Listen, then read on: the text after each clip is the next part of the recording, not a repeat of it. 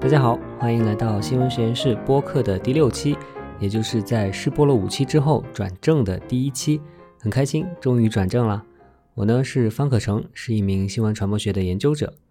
新闻实验室是一档探讨传媒、科技等相关话题的播客。推荐你在订阅这档播客的同时，也订阅新闻实验室的免费 newsletter。一方面呢，可以获取每期播客里面提到的文字和链接；另一方面呢，也可以保证一直保持联系。不会走失。订阅 newsletter 的方法在 show notes 里面可以找到。上两周啊，新闻实验室的播客断更了，因为我感冒了，嗓子不太舒服。现在呢，基本上已经恢复了，多谢大家的耐心等待。在这里呢，也想跟大家大概聊一下新闻实验室这个播客转正之后我的一些规划。很多朋友都在评论区里面提到，觉得之前的试播集太短了，听不够。那非常感谢大家的支持。那在之后的这个新闻实验室播客里面呢，我想一方面可以继续像之前一样，把我每周免费 newsletter 内容读出来；另一方面呢，我也想加入另外一个环节，那就是做一些聊天访谈。大概会从下期开始吧。访谈的对象呢，在这里先卖个关子，下期再揭晓。这期呢，就还是我一个人来聊，因为我真的非常想聊一个话题。这个话题呢，相信很多人也都在关心。那就是本周发生在河南郑州、新乡等等地方的这个大暴雨引发的水灾。那我想重点关注的呢是这场暴雨水灾当中的媒体的表现、媒体的报道，或者呢，我想回答一个更加基本的问题，那就是为什么要做灾难报道？每当灾难来临的时候，记者为什么要去到前线？有的人可能甚至会认为说，记者去到前线，这不是添乱吗？你又不是什么救灾人员，你去到了前线还要吃要喝的，那不是给灾区多增加负担了吗？甚至可能还有声音会觉得，记者在灾难发生的时候跑到前线去，是不是别有用心啊？是不是就想在前线找到一些什么所谓的黑料，来发表一些所谓的这种批评意见？那就算是最善意的这样一种猜测，也会有人觉得说。记者在有灾难发生的时候出现在一线，是不是想显得自己很勇敢呢？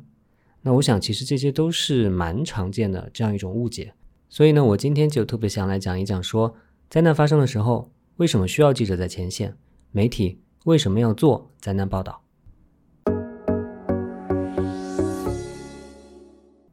那为了更加清晰的来解答这个问题，我想。让大家先想象一个二乘二的一个表格，大家在脑海里想一个二乘二的表格。那在这个表格里面，自然就会出现两个维度，对吧？一个横的维度和一个竖的维度。那这两个维度呢，分别是：第一个维度是灾区里面和灾区外面；第二个维度呢是现在当下和今后。那这两个维度乘起来，那在这个二乘二的表格里面就会出现四个格子，那也就是它们的排列组合了，也就是灾区里面当下的情况，灾区外面的当下，灾区里面的今后和灾区外面的今后。那我想，我不知道我解释的清不清楚，大家在脑海里面先形成这样一个二乘二的表格，我们接下来就要把这四个小的格子。一一去填满。我们首先来看一看第一个格子，也就是灾区里面的当下。也就是说，媒体的灾难报道对于灾区里面的人来说，对于现在的灾区里面的人来说，到底有着什么样的意义？当然了，一个最容易想到的意义就是要解释清楚到底发生了什么，对吧？那在灾区里面的人。有的人甚至失去了自己的亲人，有的人自己在中间也受伤了，很多人都有财务的损失，很多人的车都没了。所以，一个很自然的这样一个作用就是，媒体的报道需要给灾区里面的人一个解释，说到底发生了什么，我们到底为什么会遭受到这样一个灾难？那回答这样的问题呢？对于灾区里面的人去应对。灾难带来的心理上的冲击、心理上的创伤是非常非常重要的。另外呢，对于灾区里面正在受灾的人来说，媒体还有一个非常非常重要的作用，那就是让他们可以被看见。用一个英文的词汇，稍微学术一点的词汇来说，叫做 visibility，也就是可见度、能见度。媒体需要持续关注灾区里面的人到底经受着怎样的一种体验，增加他们的这样一种可见度和能见度。因为啊，只有被看见的人才能得到更好的救援，只有灾民被看得更清楚，政府救援的力量也才会有更大的压力、更大的动力。去来救助他们。这里面一个非常典型的，在这次河南水灾里面，这样一个关于 visibility 可见度、能见度的群体，实际上就是农村群体了。那七月二十号郑州的暴雨，实际上在社交媒体上传播非常多，我们看到非常多相关的图片和视频。那也是因为城市里面的居民每个人都有智能手机，大家都可以随手拍下来传到网上，然后就形成了非常快速的传播。可是。对于农村地区来说，情况就非常非常的不一样了。农村地区受灾的情况，有的其实比城市里面更严重，但是呢，他们得到了关注却更少。所以在这次的暴雨水灾报道里面，我个人非常欣赏的几篇报道，实际上都是和农村相关的。那我看到像南方周末、三联生活周刊、凤凰周刊，还有时尚先生等等的媒体。他们都关注到了农村里面的情况，也是在很大程度上帮助提高了农村的这样一种可见度。我从这些报道里面读到啊，说现在农村里面其实受困的求助的信息非常多，有很多都是整村的村民受困，但是呢，民间救援的这种力量却非常非常的薄弱，尤其是在农村地区。那我还读到啊，现在因为农村里面缺少青壮年的力量，因为都出去打工了嘛。只留下老人和小孩，所以实际上他们自主救援也是基本上是非常非常困难的。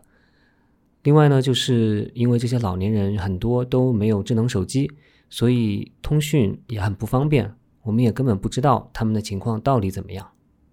那在这样一个过程中间，媒体去尽量平衡不同群体之间的能见度，特别是让那些弱势的、本来没有被看见的群体被更多的看见，就非常非常重要。因为真的在灾难当中，你只有被看见了，你才会被救助。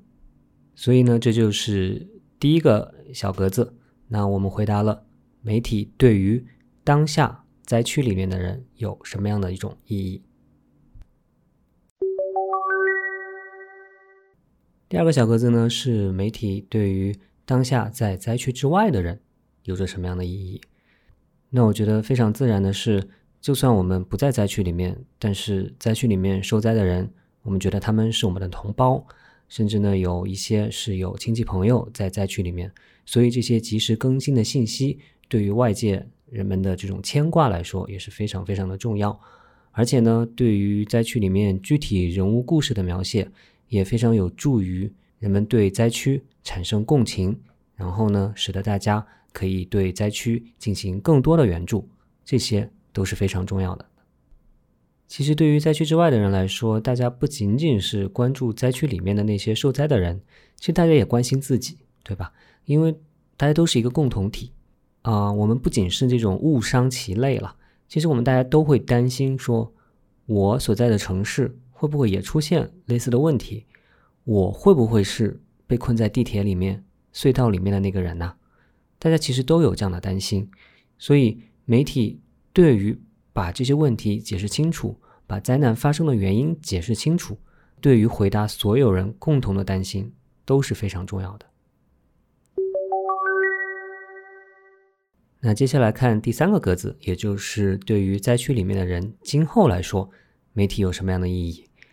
那自然，我觉得在这里面最重要的就是救援和重建了。这其实是一个非常漫长的过程。那实际上呢，灾难报道包括两个阶段。第一个阶段就是灾难刚刚发生的时候，那第二个阶段实际上是一个更长期的这种灾后重建的阶段。那往往很多人会觉得灾难报道似乎就是那么一两天或者顶多一两周的事情，其实并不是的。其实对于一场灾难来说，媒体需要给予持续的关注，因为灾区人民的生活不可能一夜之间恢复正常，中间一定是需要一个漫长的过程。那媒体在中间。也就不断的需要起到这样一种监督和可监督的作用。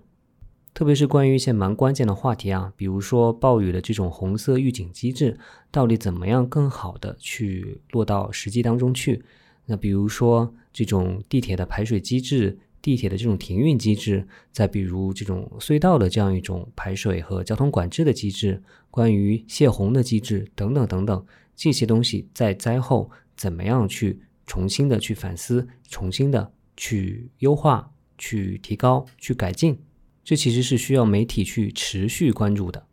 那在这里呢，我还想提到一篇角度非常特别的这样一个报道了，可能很多人也看到了，就是故事硬核的杜强去到郑州之后才写的一篇关于这种郑州人民在失去了电、失去了互联网之后，他们的生活是什么样子的。我们可以从中看到，说其实。基本上，互联网是一个非常重要的基础设施。当你没有电、没有网的时候，实际上城市的很多地方也就陷入了瘫痪，不能运转了，甚至买东西都买不到，因为 你不能扫码。很多人觉得这篇文章是提醒了大家啊，身上带点现金的重要性，不要完全依赖这种移动支付。但是，我觉得它其实更重要的提醒是给城市建设者了，那就是互联网作为一种基础设施。它的重要性已经是非常非常的高了。那对于这种基础设施，它怎样实现更好的抗灾难，或者说在灾难发生之后，这样的基础设施怎样更好的去重建恢复？那这其实是城市重建、城市救援、城市恢复当中非常非常重要的一部分。所以，我觉得这篇文章实际上也给这种公共政策的这样一种制定者提供了非常好的参考。那接下来，对于最后一个格子，也就是对于灾区之外的人，今后来说，媒体的报道有什么样的意义？那当然，这部分最重要的就是怎么样让大家让每一个人以及每个城市做好应对，避免去重蹈覆辙了。所以，在这个过程当中，一定要涉及到对责任的追问，以及对于这种啊城市应对措施的提高。这个里面呢，我就非常想提到二零一二年七月二十一号北京的暴雨。那场暴雨呢也是非常的惨烈啊，导致了七十九人的死亡。在暴雨之后呢，媒体是进行了持续的关注和这种追问。那在暴雨之后呢，北京市在这种应对方面也是显著提升了很多。所以近几年来，可能在北京生活的人都会感觉到说，哎，有时候啊，其实这种暴雨其实没有来，但是实际上整个城市都如临大敌一样，做好了各种各样的防御的这种措施、预警的措施。那之所以会这样，实际上很大程度上也是二零一二年的那一次惨剧之后才吸取到了这样一种教训。所以灾难呢，确实是可以成为这样一种城市管理、城市治理的这样一种经验教训的来源的。但是前提呢，是媒体舆论需要给予持续的关注和压力。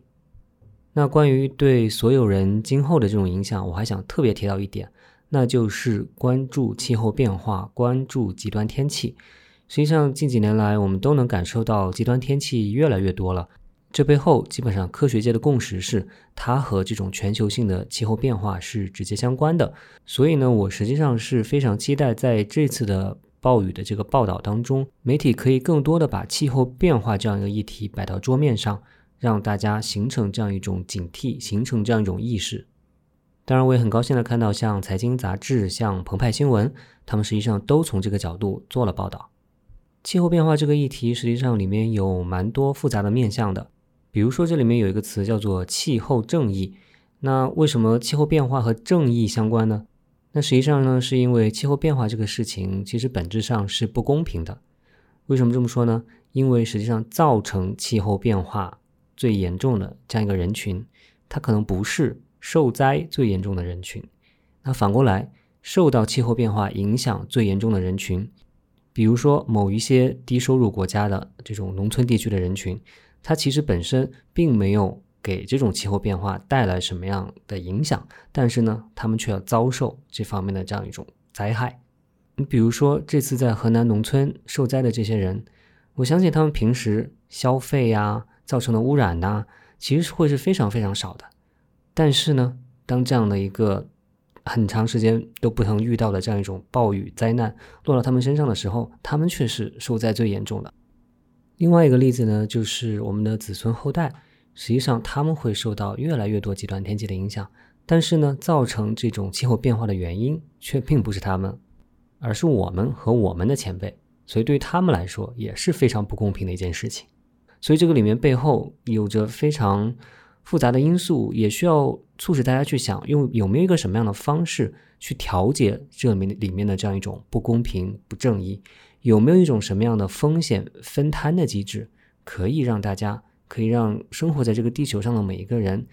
更公平的去受到这些气候变化的影响，也更公平的去承担自己去减缓气候变化的这样一种责任。那我个人觉得呢，中国媒体在这个方面的讨论还是非常非常少的。那这是一片绝对应该去继续开拓的这样一个领域。最后呢，我想总结一下，说其实说白了，为什么媒体要做灾难报道？为什么记者要去到灾难发生的现场？其实用四个字就可以总结，那就是尊重生命，尊重每一个不幸逝去的生命，也尊重每一个还活着的生命。尊重城市里的生命，也要尊重农村里面的生命；尊重现在的生命，也要尊重未来的生命。当然，在灾难报道当中，最直接的尊重生命的体现，实际上就是涉及到遇难者的名单和遇难者的故事了。截至本期播客录制的时候，也就是北京时间七月二十五号的凌晨，这场灾难最终导致的受灾人数还并没有统计完成。但是呢，我们已经看到部分遇难者的这种名单，比如说有九名地铁遇难者的这个名单和简介已经得到了媒体的公布。那我也希望呢，接下来我们可以看到一个更加完整的、不幸的在这次灾难当中逝去的生命的这样一个名单。我想呢，再次以二零一二年的这个北京的暴雨水灾为例，那一次呢，实际上是在灾难发生的几天之后，北京市政府呢就公布了完整的名单，并且呢，非常多的媒体都发布了这个名单，而且呢，在央视央视的新闻里面，主播曾经一个一个的把遇难者的名单念出来。那我最近呢，也把这样一个当时的这个视频片段找了出来。接下来呢，就给大家播放一下当时的这样一个音频。这是一个让人感到特别悲痛的消息，在七二幺特大自然灾害当中，一共是有七十七人遇难。现在呢，我手里已经有了一份遇难者的名单，他们是丁志健、王角角、张忠明、王荣昌、杨珊珊、段宝林、骆金、石祖建、王静、王迎春、熊慧玲。郑东杰、张梦圆、刘小卫、田丽娟、侯万林、王永慧、刘军、张开相、张景旺、郭瑞海、石建忠、宋明华、刘伟、殷学雷、杨继英、陈燕、葛克堂、李素玉、赵雪莲、王拥军、张恩。李丹、石珊珊、康凤英、李维、杜伟、张亚斌、李莹、王芳、王建生、贾小涵、郝爱民、吴曼曼、吴旭莲、赵小平、杨苏平、孔欢欢、霍凤珍、王玉稳、史金祥、曹富香、贾静雅。吴守富、高燕存、齐炳水、王善花、张立新、翟成刚、张星宇、刘文丽。真心的希望这一次的遇难者的名单比上一次要短，但是不管怎么样，不管它的长短，都希望我们这一次的灾难之后，也可以看到这样一份名单的发布，因为它体现的是对这样一个一个的个体生命的尊重。好了，以上就是这次的新闻实验室播客想要和你聊的话题。再次提醒你，希望你可以同时订阅新闻实验室的免费 newsletter，因为在同时在今天发布的这一期 newsletter 里面，我同时也推荐了一些我最近在读、在看的一些东西，或许你会感兴趣。那另外呢，下一期的时候，就像我一开始时候预告的，会有访谈、聊天部分的内容加入。时间呢，也一定会变得更长的。但是肯定不是注水的那种长，一定会保持品质的。再次感谢大家的收听和关注，大家也可能注意到了，这个播客有了一个新的 logo，它是雨辰帮我设计的，非常感谢他。同时，这期播客的封面也是他制作的，真是帮了很多忙。那另外呢，这一期播客的剪辑是罗瑞，非常感谢。如果你对新闻实验室的播客或者是其他内容有任何好的建议、脑洞，也欢迎和我联系，或者是在留言里面告诉我。谢谢大家，下期再见。